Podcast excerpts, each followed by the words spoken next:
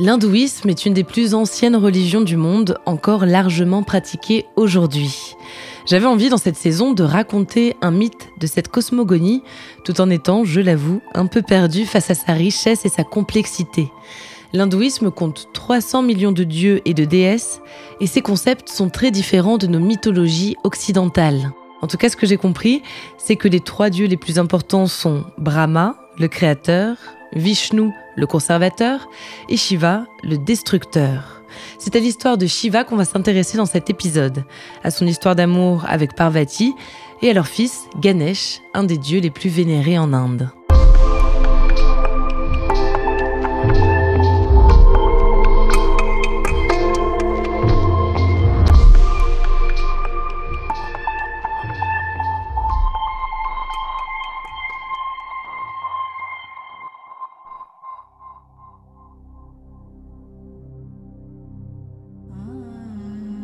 Parmi les trois dieux qui forment la Trimurti, la trinité hindoue, Shiva est sans doute le plus complexe et le plus contradictoire.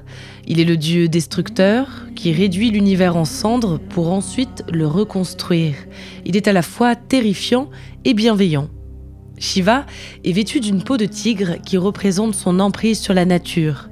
Il est armé d'une sorte de trident, le Trishula. Il est présenté avec un troisième œil et un cobra autour du cou.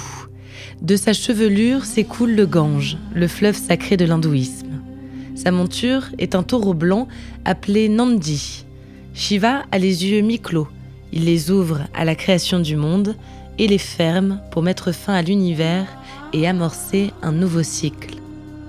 Parvati est le versant féminin de Shiva, une version de Shakti, la déesse mère.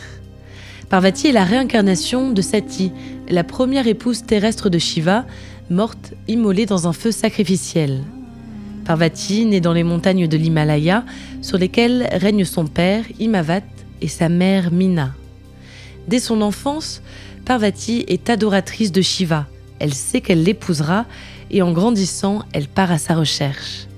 Elle le trouve dans une grotte, dans laquelle il médite profondément depuis la mort de sa première épouse. Parvati s'offre à Shiva, mais il ne lui prête aucune attention.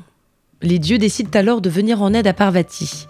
Ils envoient Kama, dieu du désir, lancer sa flèche d'amour sur Shiva. Mais la flèche ricoche. Shiva est furieux d'avoir été interrompu dans sa méditation. La flamme de son troisième œil réduit Kama en poussière. Parvati décide alors d'être plus maligne que ça. Elle se retire dans la forêt en signe de pénitence. Un jour, alors qu'elle se promène, elle rencontre un brahman, un prêtre hindou. L'homme rit de sa dévotion.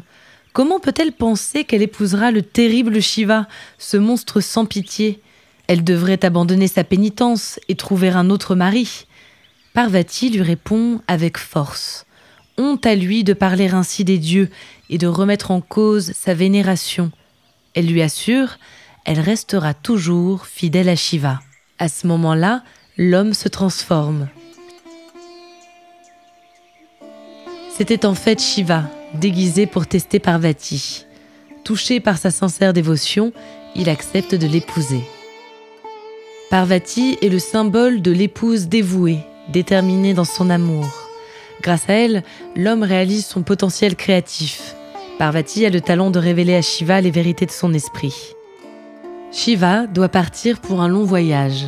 Pendant son absence, Parvati décide alors d'enfanter seule pour combler sa solitude. Un jour, alors qu'elle prend un bain, son fils Ganesh, âgé de 5 ans, monte la garde devant la porte. Shiva apparaît. Il revient de la guerre et fait face à cet enfant qu'il ne connaît pas.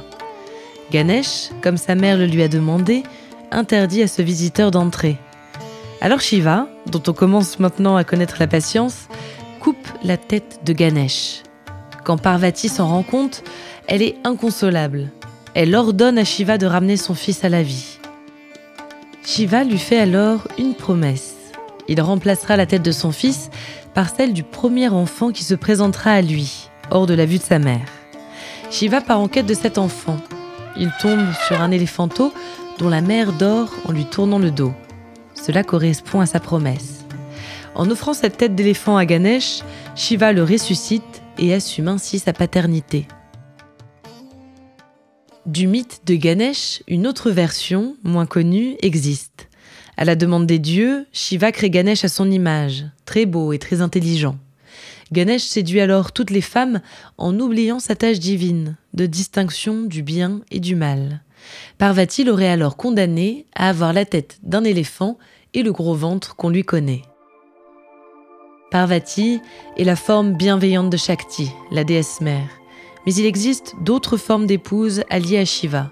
Il y a aussi Durga, la transcendantale, et Kali, la terrible destructrice, chasseuse de démons.